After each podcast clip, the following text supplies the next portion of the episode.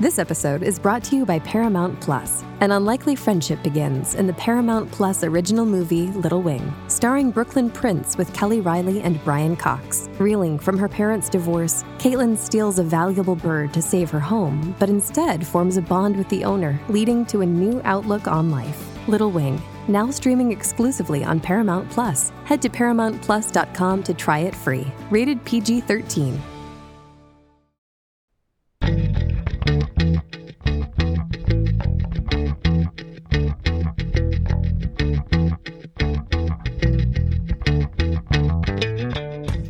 Listening to All the Books, a weekly show of recommendations and enthusiasm regarding the week's new book releases. This is episode 430, and today we are talking about books being released on September 12th, 2023, and more. I'm Liberty Hardy, here with Vanessa Diaz, and we're coming to you from BookRiot.com. Vanessa, hello! Hello, Liberty. Uh, we just talked, I don't know, for like half an hour before this. It was fun. I was trying so hard not to laugh.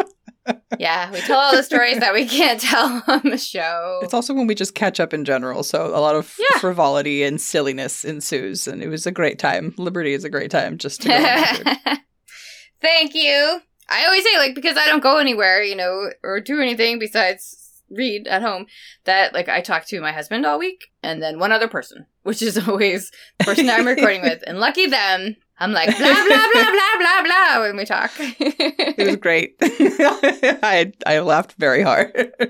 yeah. But now I realize it's a million degrees in my office because it's been like 90 in Maine for the last several days. Oof. So I'm going to possibly melt before this is over. So this is episode 430. I'm saying it quietly because it's also the time the cats get fed today, and I think they know it. So they're gonna break down my door if Don't they want to alert them falsely. Yeah, spell it out for them. 430. But the corresponding area code to the episode number is located in northeastern Texas. So hello to everyone in northeastern Texas. It says 430 Hello. covers Tyler, Longview, and Sherman. So hello to our Texas listeners. Hello to the listener who sent me an email about their upcoming area code with a lot of information about bookish things about their area, which I'm very excited to share with you uh, when that one comes up. Ooh. You can tell us about your area code. You just have to write to all the books at bookriot.com and tell us where you are, or tell us about, you know, your cats and what time they get fed. I don't know. Whatever's on your spirit. Whatever you feel like talking about. So, we are going to talk about books today, which is exciting. Before we do that, Vanessa, will you tell us about the deep dive, please? Absolutely. So, for anybody who hasn't yet heard, because we've been shouting about this from the rooftops for some time, we have a new ish newsletter called The Deep Dive by Book Riot. So, our editorial team has been writing for casual and power readers alike for some time, but we're doing it in a really specialized way over at The Deep Dive. You'll get weekly stories that are meant to inform and inspire readers and that draw from all of our collective experience as readers, of course, but also as teachers, as librarians, and booksellers, and just bookish professionals in general who've been doing this thing for a while. So, recent stories for free subscribers have included a brief history of chain letters, which was so fantastic by Danica, and a behind the scenes look at being Book Riot's managing editor by me. That piece is called Is This Piece of Fruit Too Sexual? And I swear it's related. So, we're having a really good time over there, uh, but I think the passion comes through in the things that we're getting to write about. So, paid subscribers also get access to exclusive content, including a mega list of books that our readers think you should add to your TBR and you get access to community features, including the ability to comment and tell us what you think about everything that we're doing. And during the month of September, all of our new free subscribers will be entered to win Parable of the Sower by Octavia Butler, plus five mystery books. And by mystery, I mean books that we don't aren't going to tell you which ones they are, not that they're like mystery by genre. So to enter, simply start a free subscription over at the deep dive. No payment required. Just enter, go to bookriot.substack.com. Again, that's bookriot.substack.com. No purchase is necessary to enter. So go on and discover that. Awesome. That's fun. Books are always fun. I like books. I thought so. I had to explain to Vanessa that I haven't had any caffeine today, which I know seems impossible when you hear how Okay. fast and how much I will talk. But I don't have ever caffeine ever, and I'm right there with you. So they just put two fast talking ladies on one show. yep, I've always talked fast. Like I could think of like a million examples of my teachers being like, slow down. It's like, Yep. why? But I have so many things to say in so little time. This is all cutting into my reading time. Like, let's let's go. Can we get recess over with? Come on, I want to get home. So, we are going to tell you about some great books that are out today. But before we do that, if I can find my notes, we are going to hear from our first sponsor. Today's episode is brought to you by National Geographic Books. The Cave is the incredible memoir of Amani Ballour, a young doctor and activist who ran an underground hospital in Damascus, humanizing the enduring crisis in Syria. The only woman to have ever run a wartime hospital in Syria, she saved many from the atrocities of war while having to face the patriarchal conservatism around her. Amani Ballour is a game changer. Listen, she will be remembered as one of history's greatest. She's a passionately committed humanitarian, and she is determined to help others escape the horrors that she survived. Make sure to pick up the memoir The Cave by Amani Ballour and Rania Abouzeid for a memoir that expands on the 2019 Oscar nominated film by the same name, which documents her experience running the hospital, shielding children from horrific sarin attack, losing colleagues, trying to employ more women in the hospital, and eventually leaving and becoming a refugee. So make sure to read about this amazing woman, and thanks again to National Geographic Books for sponsoring this episode. This episode is brought to you by Paramount Plus. Get in, loser! Mean Girls is now streaming on Paramount Plus. Join Cady Heron as she meets the plastics and Tina Fey's new twist on the modern classic. Get ready for more of the rumors, backstabbing, and jokes you loved from the original movie with some fetch surprises. Rated PG 13. Wear pink and head to ParamountPlus.com to try it free. Okay. I am so excited about my first pick that I almost don't want to tell you about it because it's just too good and I might explode. But we're gonna see what happens. If you hear a loud bang, you know that's what happened. My first pick for today is one of the most highly anticipated books of 2023. It is The Vaster Wilds by Lauren Groff. Oh my goodness. This book is so, so good. I got my hands on an early copy and I, of course, shared it with the internet being like, I have the new Lauren Groff because you gotta brag about it. And a couple of people said to me, this is her best book yet. And I was thinking like, how is that possible? You know, like she has Delicate Edible Birds and Florida, the story collections and Fates and Furies and, you know, um, the one that I can't remember that came out last year about the nun. I'm completely blanking on the title. And she's so amazing. I mean, so, so smart. I was like, how could this be her best one? Well, spoiler, it is. It's remarkable. It's slim and perfect. It's historical fiction about an unnamed teen servant girl. She has run away at the very beginning. She's running away from a colonial Virginia settlement because everything there is very bad. There's no food. There's lots of illness. People are starving. People are dying of smallpox. Everything in her life is so awful that running away into the woods with no supplies or a plan in the middle of winter seems preferable to staying behind and experiencing like all this awfulness that's happening. So she decides she's going to take her chances and heads off into the woods. Even though many people are sick, she's not entirely certain that they're going to let her go, and she does worry that someone's going to be chasing after her. So she's driven to just keep moving and keep going, you know, even though it's freezing and, and she doesn't know what's happening and she's cold. And, you know, all of a sudden, she's all alone, possibly, in the unforgiving woods in the middle of winter. So it's not great. It's not a great place to be in, but like I said, she was in a much worse situation before she took off. As she travels, she mostly travels by night to put as much distance as she can between her herself and whoever might be chasing her, you know, and, and it's harder to spot her at night. And she's trying to decide like what does she want from her life? What's going to come next? And while she's thinking about these things and she's thinking about her past, you know, we are treated to the most amazing descriptions of this harsh landscape, which Groff makes sound like the most magical place that you would want to be, despite everything that's happening to this girl. You know, she's she's freezing, she's starving. It's unbelievable what this writing does for you.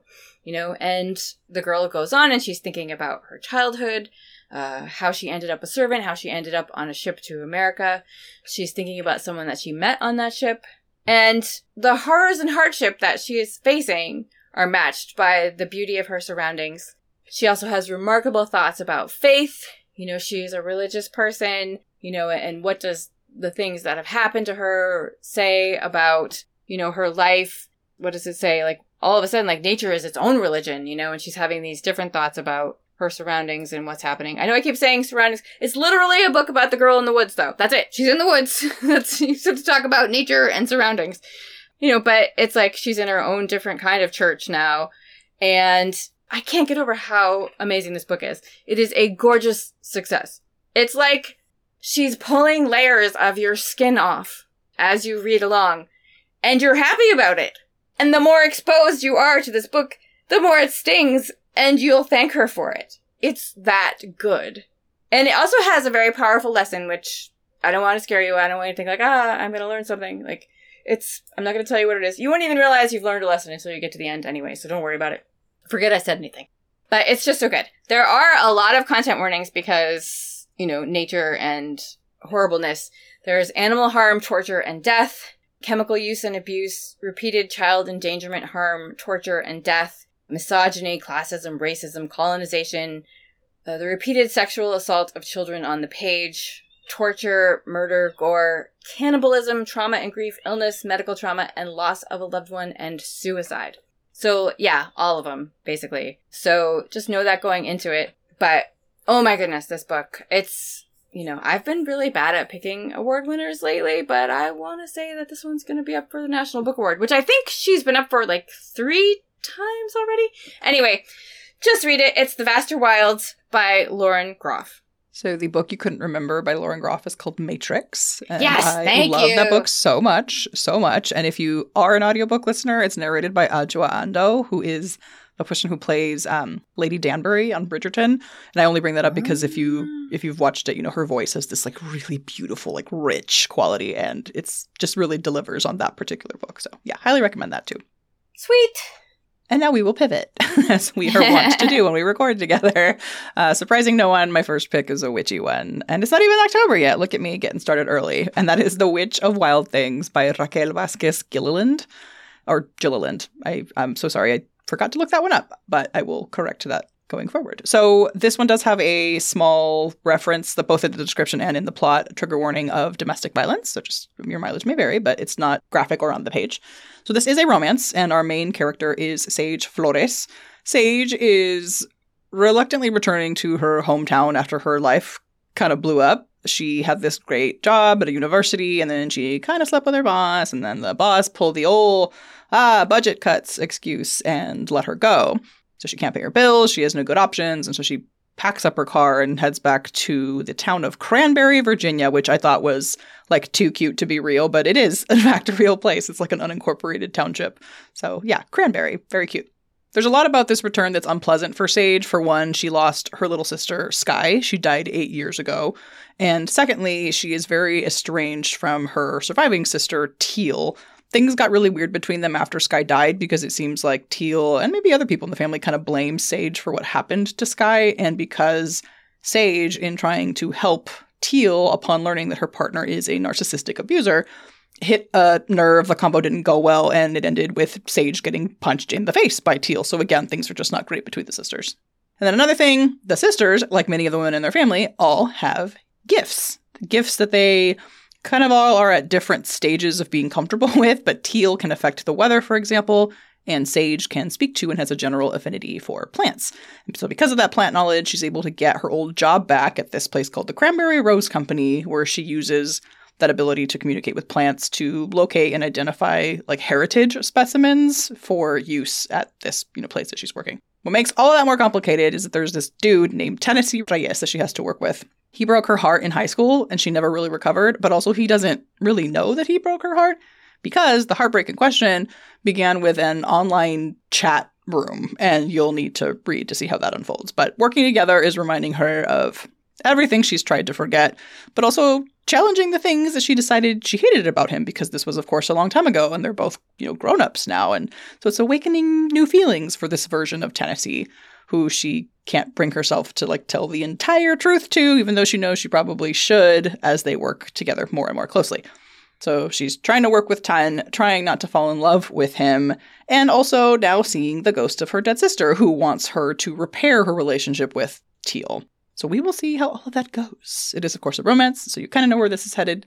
But this one is so planty, like so, so much plant talk, and I love that kind of magic. So it was really fun to see, and it's, you know, very kind of naturally woven into this in the way that feels a little bit like magical realism.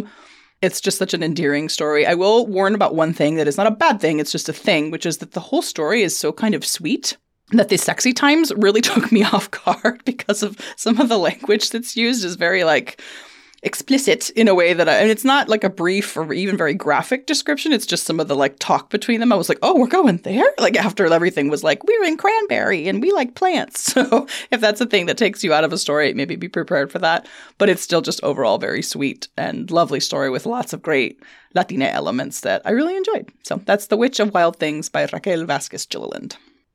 All right. Now for something completely different. Ta-da! Yeah, these are all wildly different today. It's great. My next pick is the graphic novel Roaming by Jillian Tamaki and Mariko Tamaki. They are the authors of Skim and this one Summer. This graphic novel takes place during spring break of 2009, which was 14 years ago, but doesn't sound like it. It sounds like it was a couple couple years ago. Um, it is about Zoe and Danny. They are best friends from high school in Canada. They now attend different colleges, and they are meeting up in New York City during spring break for this adventure. Zoe has always wanted to see New York City, and Danny thinks it would be a good time too. Um, she wants to see the blue whale at the History Museum. Zoe wants to see all the art. She's going to art school. But when Zoe shows up, she has someone else with her, Fiona, her dorm mate from art school, and it changes an already changing dynamic between the friends. Since going to college, Danny has come out as a lesbian. She's shaved her head. She's failing classes for the first time and she's feeling a lot of stress and, you know, she's missing home. She doesn't know um, how she feels about Fiona. Fiona is this curvaceous blonde who thinks everything Danny and Zoe is excited about is lame. She acts kind of like a snob. Danny doesn't understand why Zoe brought her. They're staying at a hostel with very strict rules about drinking and smoking and company and noise. And Zoe and Danny are trying to plan, you know, where they want to go first. They want to see landmarks. They want to see the Statue of Liberty. But Fiona has a big personality and is very convincing and she's pushing them to smoke cigarettes and drink alcohol and take drugs. She doesn't want to see the things that they want to see. She just wants to party and go to bars and have a great time. And she keeps talking about her brother who lives in Brooklyn who's just like so amazing. Um, but she's not going to see him while she's in town. And Danny is put off by Fiona at first. But as the days progress, she starts to feel a distance growing between her and Zoe as well. And she starts siding with Fiona, which makes things worse between her and Zoe. And the title of the book, Roaming, refers to Danny not wanting to turn on her cell phone uh, and incur roaming charges while they're in the city. This is a beautifully illustrated book. It's done in pale yellows and pale purple. It's a story of coming of age, about just starting to figure out who you are and what you want, about how distance and time can change friendships. It's just so great in the credits in the back, they talk about how they spent a lot of time on Flickr looking at photos of New York City in 2009, and the backgrounds are really amazing with all the different advertising and billboards. It's fantastic. It's called Roaming, and it's by Jillian Tamaki and Mariko Tamaki. Well, it sounds lovely. It is. And yeah, we're really swinging back and forth in genre here today. Variety is the spice of life. so, my next pick is one that I am warning you now, I'm probably going to babble incoherently about because it just did that to my brain. But I'm going to try to reel it in. And that is Rouge by Mona Awad, which I walked around for six months calling Rogue. It's not Rogue, it's Rouge. Anyway, uh, Mona Awad is the author of a few books, but Bunny is probably her most well known, which I own and haven't read. Constant, you know, same old story. This book is a ride, and one that frankly I was sometimes a little lost in in a good way, and it's okay because it does loop around to making sense, and it's one that I think I could probably stand to read two more times and like really get into some of the meat, uh, partially because I did this one on audio as well, and um, it was great, it was well performed, but I think I would probably like to do it again in print to really concentrate on some of the subtleties. So, how to classify it? It's litfic, it, it also plays with fairy tales and fabulism and slips into horror in these really interesting ways. So our main character is Mirabelle, but for most of her life she has gone by Belle. Her that's the name her mother gave to her. Belle is biracial. Her father was Egyptian and her mother is a white French Canadian woman. Belle's father passed away when she was young, so she was raised by her mother in Montreal. At the start of the book, we learn that Belle's mother has recently died. Belle is still living in Montreal, but her mother was now living in La Jolla, California, which is a suburb, a very uh, well to do suburb in San Diego, where we all know I'm from. And so the situation is that, again, her mom has passed away. She's going to go to California, Southern California, to, of course, attend the funeral services and sort of, you know, get her affairs in order. The situation with her mom is complicated. For one, the death was ruled an accident, but something about that feels weird to Belle. Like, why would her mother have been walking along this really dangerous cliffside at night? Like, that just doesn't seem like something she would do. Their relationship was also sort of strange at the end, as the mom seemed more kind of distracted and like losing her grip and ability to focus. Um, and so there was just a lot of unanswered questions there. And as Belle begins to poke around, she discovers that her mom, whose name is Noelle, by the way, was thousands of dollars in debt that she'd sold her shop, which is like a big deal because this like shop meant a lot to them. And also, Belle meets this strange woman at the funeral who speaks cryptically about having known her mother and shows her this weird video about a group that she's a part of. And through a series of strange events that it would take me so long to explain, but that basically involve a very strange pair of very compelling red shoes, Belle goes on a little walk, kind of being led by the shoes in a way, and discovers that her mother was a member of this high end spa ish, but it's not like a regular floofy spa. It's very weirdly re- ritualistic, bordering culty. Its members seem obsessed with these rituals and with secrecy and with the potency of these results and of like what it does to your face and reaching the quote unquote next level. Belle is also, well, she's confused because she's also intrigued because she is beauty obsessed herself. And I do mean obsessed. Like this whole first half of the book, she constantly goes on and on about Basically, if you have ever been to the skincare side of TikTok, like you're going to recognize every single one of these. She's going on and off about her like morning regimen and her morning or evening regimen and it's snail mucin and essences and ampules and like all the different 17 products that you know she uses at any given time. So when they she's offered a free treatment by this place, she can't resist. And that is when things get even stranger and it veers into the surreal and the horrific.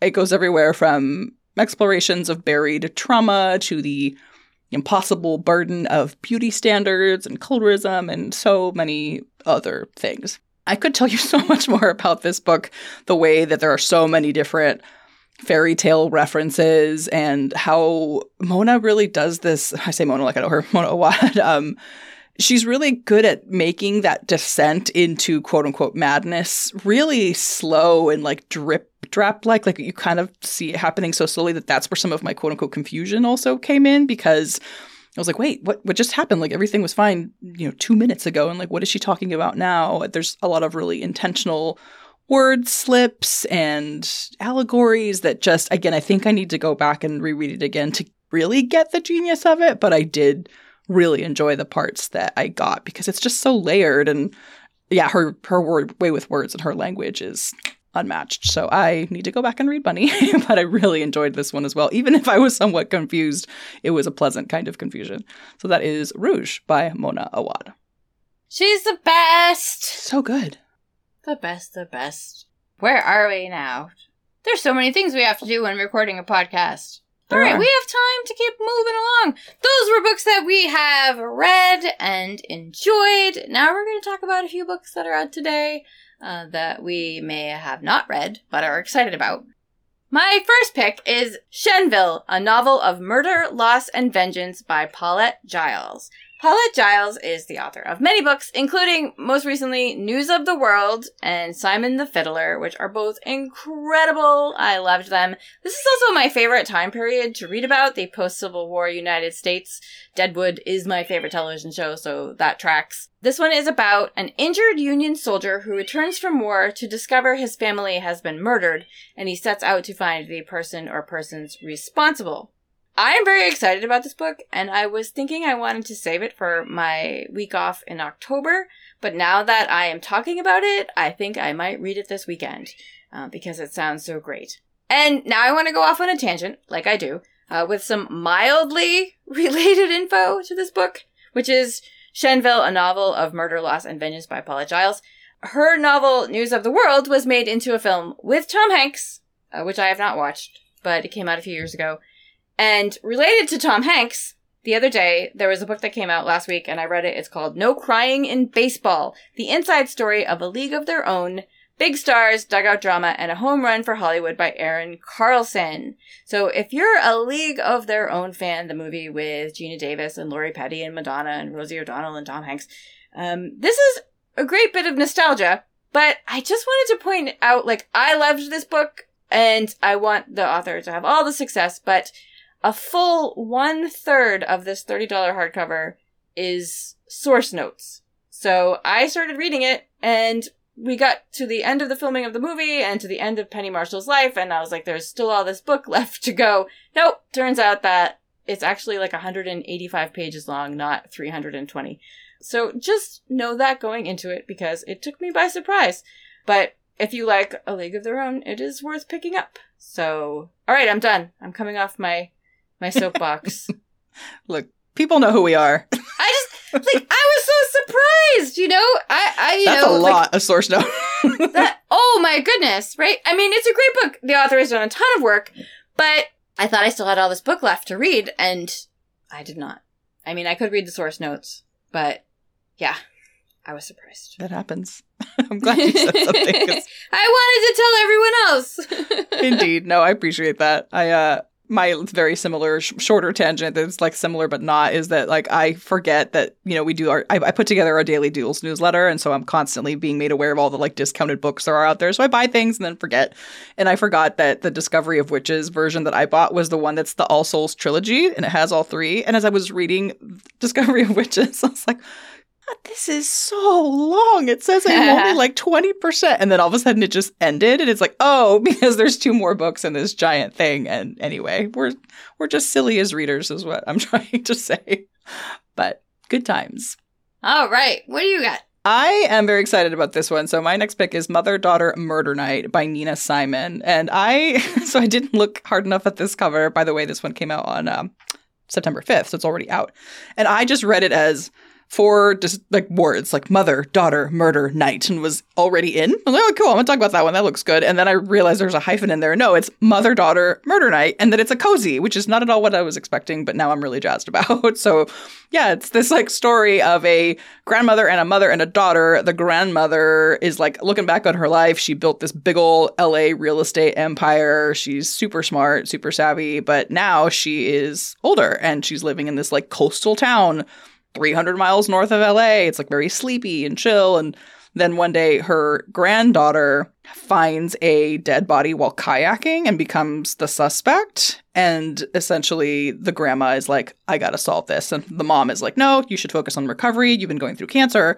She's like, No, we're gonna get down to this and figure out what's going on. And that apparently leads to all kinds of secrets and lies and discovery of like family vendettas and land dispute stuff. And I just, as I said earlier, like really, really love me a granddaughter or a grandmother, really old older women sleuths are just like a thing that are a having a moment, but that I personally really enjoy. And the fact that this is like a mother daughter thing and granddaughter is really cool. So yeah, I can't wait to read that one. It's got Gilmore Girls comps. Which I have never seen, and yet I always tend to like things that are comped to Gilmore Girls. So, all kinds of fun coziness to be had here and murder. So that's Mother Daughter Murder Night by Nina Simon. Okay, a couple of things. One, I think there was a Gilmore Girls picture book that came out. I think so. last week on the 5th, if you didn't already know that. Secondly, when I first saw the book too, I was like, oh, this is what it would be called if I spent any time with my mother. like, this is this is what this is about, but it's not what that's about. but that was my first thought for sure. Excellent. My other pick for today that I have not read yet, but it's another book that I'm really excited about. Sometimes when I get excited about things, I can't read them. I've talked about it before. You Same. all get it. Um, this one is The Second Chance Hotel by Sierra Godfrey. I loved her first book, A Very Typical Family, which I talked about on the show. It was the library reads pick of the summer. I got to interview her about it. It was great.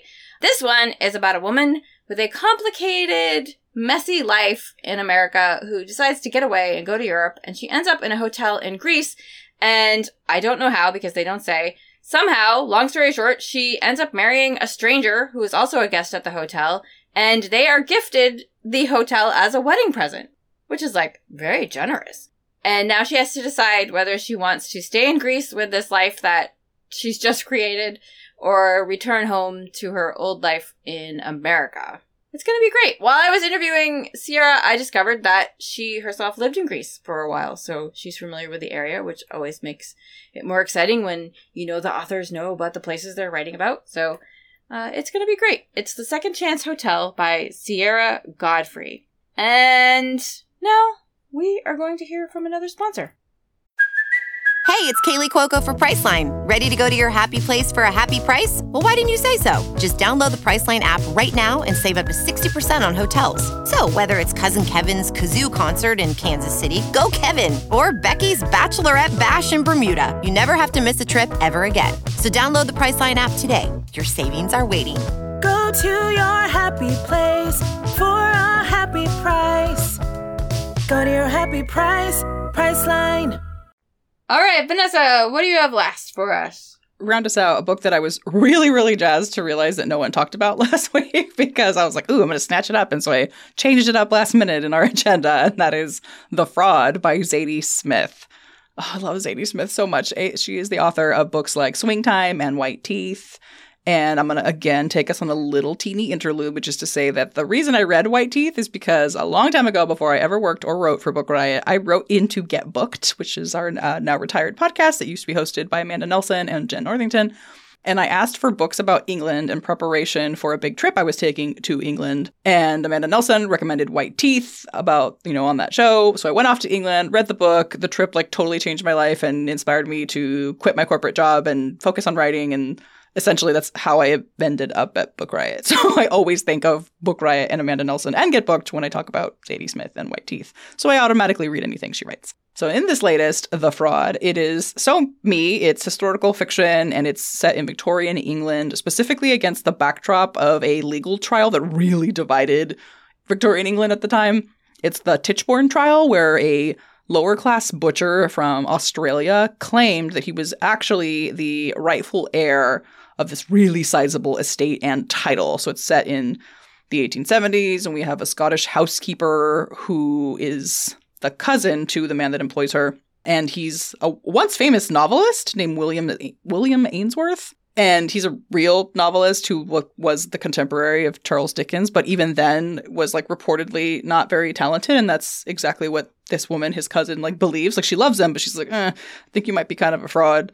And also, your friend Charles Dickens is a giant bully. And there is another man who is, he grew up enslaved on a Jamaican plantation. And so, for very obvious reasons, he has major dis- distrust for like the wealthy and the powerful. And the reason that's all related is that he ends up the star witness in this imposter case.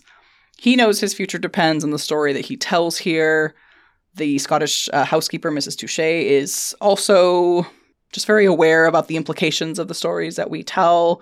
So they both are going to play a role here in like the way that this, you know, trial unfolds. And so I just love stories that fictionalize real events like this. Like we know I love a Victorian read. Plus there's a queer element to the story and just a lot of explorations of the ways in which we are all frauds. There's a lot of fraud going on here that's not just like the obvious, you know, fraud case. So this just sounds super up my alley. I can't wait to read it. So that is The Fraud by Zadie Smith. That just reminded me of Princess Caraboo. Did you Yes. ever watch that movie? I did. now I want to watch Princess Caraboo. yep. great, great uh, segue there. It's got Phoebe Cates, Kevin Yep. Kline, John Oh, Lithgow. Who who else? I can't remember, but that was adorable. wow, yeah. This is scratching a lot of places in my brain. Yeah, I used to watch that movie all the time. Me too. Yeah, about you know the princess that shows up. I like. I love. Uh, like I I got a copy of this this the Zadie Smith because I love stories about frauds. Like I don't like the Yeah. part where people are defrauded. Sure, But exactly. back then, you know, like you could just roll up in a new town and be like, "Hey, Mhm. I'm the king prince of Pantsland, and give me Yep. all your gold." And they'd be like, "Oh, okay." You know, It and then they'd be like, "Wait a second, we found out you're not the king prince of Pantsland," Yep. and then they just go to another town and do the same thing because Yep. there was no internet. you know, so so good. wild. it means basically how the Anastasia thing persisted as long as it did, right? Because like you could just do that, and it was really hard to prove. yeah. Although I haven't read much about the Anastasia thing in a while, but I feel like didn't she truly believe? I don't think one of them truly believed. One of the women, it does sound like for reasons You that may have bordered on mental health, yeah, like absolutely believed it, and a lot of the others were just like, haha. So, Yeah. um, yes, it's layered, um, and but super Yeah. interesting. Yeah. It's very interesting. Well, okay, those are books that we are excited about that we may or may not have read. Now we're going to talk about a few books out in paperback today. Uh, there is the Best Short Stories 2023, the O. Henry Prize winners. There's one of these every year. And this year is edited by Lauren Groff, who wrote The Vaster Wilds, which everyone should read. So excited. Uh, The series is also edited by Jenny Minton Quigley. These are some of the most esteemed literary stories. Like, it's one of the most famous literary prizes. I'm gonna say literary again. There. Also today, which I love, but I think it's a sponsor of the show, so we couldn't talk about it. Out in paperback, it's a paperback original, is God Killer by Hannah Kaner. This is a fantasy debut in a new trilogy. It was compared to The Witcher and Gideon the Ninth, so you know I was right there. It's so good. The second one is coming out at the beginning of next year already. I like it when the books don't have a lot of space in between them. Everyone should check it out. Also, now, out in paperback from hardcover is Our Share of Night by Mariana Enriquez, which is translated by Megan McDowell. This is a huge, I mean big, horror novel about a father and son. The mother has died. The father is now taking the boy to visit her family, who are actually a cult of immortal beings who want to keep the boy. Lots of scary stuff happens. It gave me passage vibes. Like I got like it reminded me of the passage for some reason. I don't exactly know why, but if you liked the passage by Justin Cronin, then I would definitely recommend this one. It's gross, it's scary, it's upsetting, it's awesome. Also out, The Weight of Blood by Tiffany D. Jackson. I talked about this on the podcast when it came out in hardcover. This is a YA horror retelling of Carrie by Stephen King. It's about a young black woman and her horrible father and her classmates who bully her. Uh, there's gonna be a prom. You know it's not gonna go well. We know the story. It's great. Stay True, a memoir by Hua Hsu. This won the Pulitzer for nonfiction. It is his memoir about his friendship with a young man named Ken. They had nothing in common, yet they were close friends, and then unfortunately Ken was killed in a carjacking, and he talks about, you know, his life after Ken. Very sad and just beautiful and amazing. Bliss Montage Stories by Ling Ma. Ling Ma is the author of Severance, not based on the TV show. Uh, this is her collection of stories. They're wild and speculative and great. Nona the Ninth by Tamsin Muir. This is the third book in the Locked Tomb series, which started with Gideon the Ninth. As you know, one of my very favorite books. I've read it a million times. Turns out, I'm wearing a Gideon the Ninth shirt right now while we're recording this podcast. Just realized it. Uh, followed by Harrow the Ninth. And then there was supposed to be Alecto the Ninth, but all of a sudden they were like, oh, surprise, third book. It's going to be Nona the Ninth. So we're all like waiting to find out when Alecto is coming. But like four books instead of three, like woohoo! And the paperback of Nona the Ninth claims to have bonus content on the cover. So, I mean, the bonus content isn't on the cover. Like on the cover it says bonus content. so, um, very exciting. Conversations with Birds by Priyanka Kumar. This is an excellent essay collection slash memoir about the natural world. Priyanka Kumar is a filmmaker and an author, and it's just, I love birds, so I loved this book. Lavender House by Lev A.C. Rosen. This is the start of a queer mystery series for adults set in the 1950s. Andy is a police officer who is fired after it's been found out that he is queer, uh, and he is hired by the head of a soap company to come to their house called the Lavender House, which is regarded as a queer sanctuary, and they want him to investigate the death of the soap company's matriarch because someone thinks it might be suspicious. The second book in this series, Bell in the Fog, is coming on October 10th. And Witches by Brenda Lozano and translated by Heather Cleary about a healer in Mexico who is murdered but before she died, she taught everything she knew to her cousin. Now her cousin is going to the village where she's going to learn about the history of her family and the history of women healers. This is a big Book Riot favorite from last year. And those are some paperbacks out this week. Now, Vanessa, what are you going to read next? I somehow completely missed which is by Brenda Lozano, so I'm literally Oh. squab- like scribbling it as you were talking. So there's that. I'm gonna acquire that. There you go. Also has an awesome cover of like Yes. a bird lady in a dress. I just realized I have seen this cover before. It is stunning. Okay, so we're gonna need to get our hands on that sometime soon. Um, the two books that I had planned to say I'm reading next are definitely The Fraud by Zadie Smith and also Before She Finds Me by Heather Chavez, which is a book that came recommended by Jamie from our Unusual Suspects. It's apparently very page turner thriller about a woman who's dropping off her daughter at college and then a tragedy ensues and she's able to save her daughter due to reacting in a way that like is not expected. And then the second character of the story is a woman who is a hired assassin but was not hired for this job but sounds like her husband might have been. And she's starting to really question the motives of like why he was potentially hired for this thing that happened and what his motives were. So yeah sounds really great. That's what i'm reading. All right, so I would like a prize for going through the whole episode You get a without mentioning that about 45 minutes before we started recording, I got Kelly Link's debut novel, The Book of Love, in the mail. yeah Of which I immediately said to you, hey, you still want to record today? Hoping you'd be like, no, so I could start immediately. Which you were like, no, let's just record today. I was like, okay. But true That- story and that is the responsible thing to do. But I want to read it right now. This is my most anticipated book of 2024. It comes out in February. Kelly Link is a goddess. Everything she writes is incredible. She's only published short story collections yeah up to this point, um, which have been nominated for a gazillion awards, including the Pulitzer Prize. Uh, this is her debut novel. It's 640 pages long Ooh. which I could just pass out just saying that. I am so excited. I, I, oh, oh, so excited. I don't even really know what it's about. Uh, let's look. In the long-awaited debut novel from best-selling author and Pulitzer Prize finalist Kelly Link, three teenagers become pawns in a supernatural power struggle. Well, there you go. That's at the beginning. There, it doesn't have a cover image yet, so I don't know like what the cut, but I'm sure it's going to be amazing. I am so excited about this. I actually came up with an expression because I've always wanted to meet Kelly Link. Many years ago, I hadn't met her, and she was going to be at the Boston Book Festival. And someone asked me how excited I was to meet Kelly Link, and I came up with the expression that you've heard me use.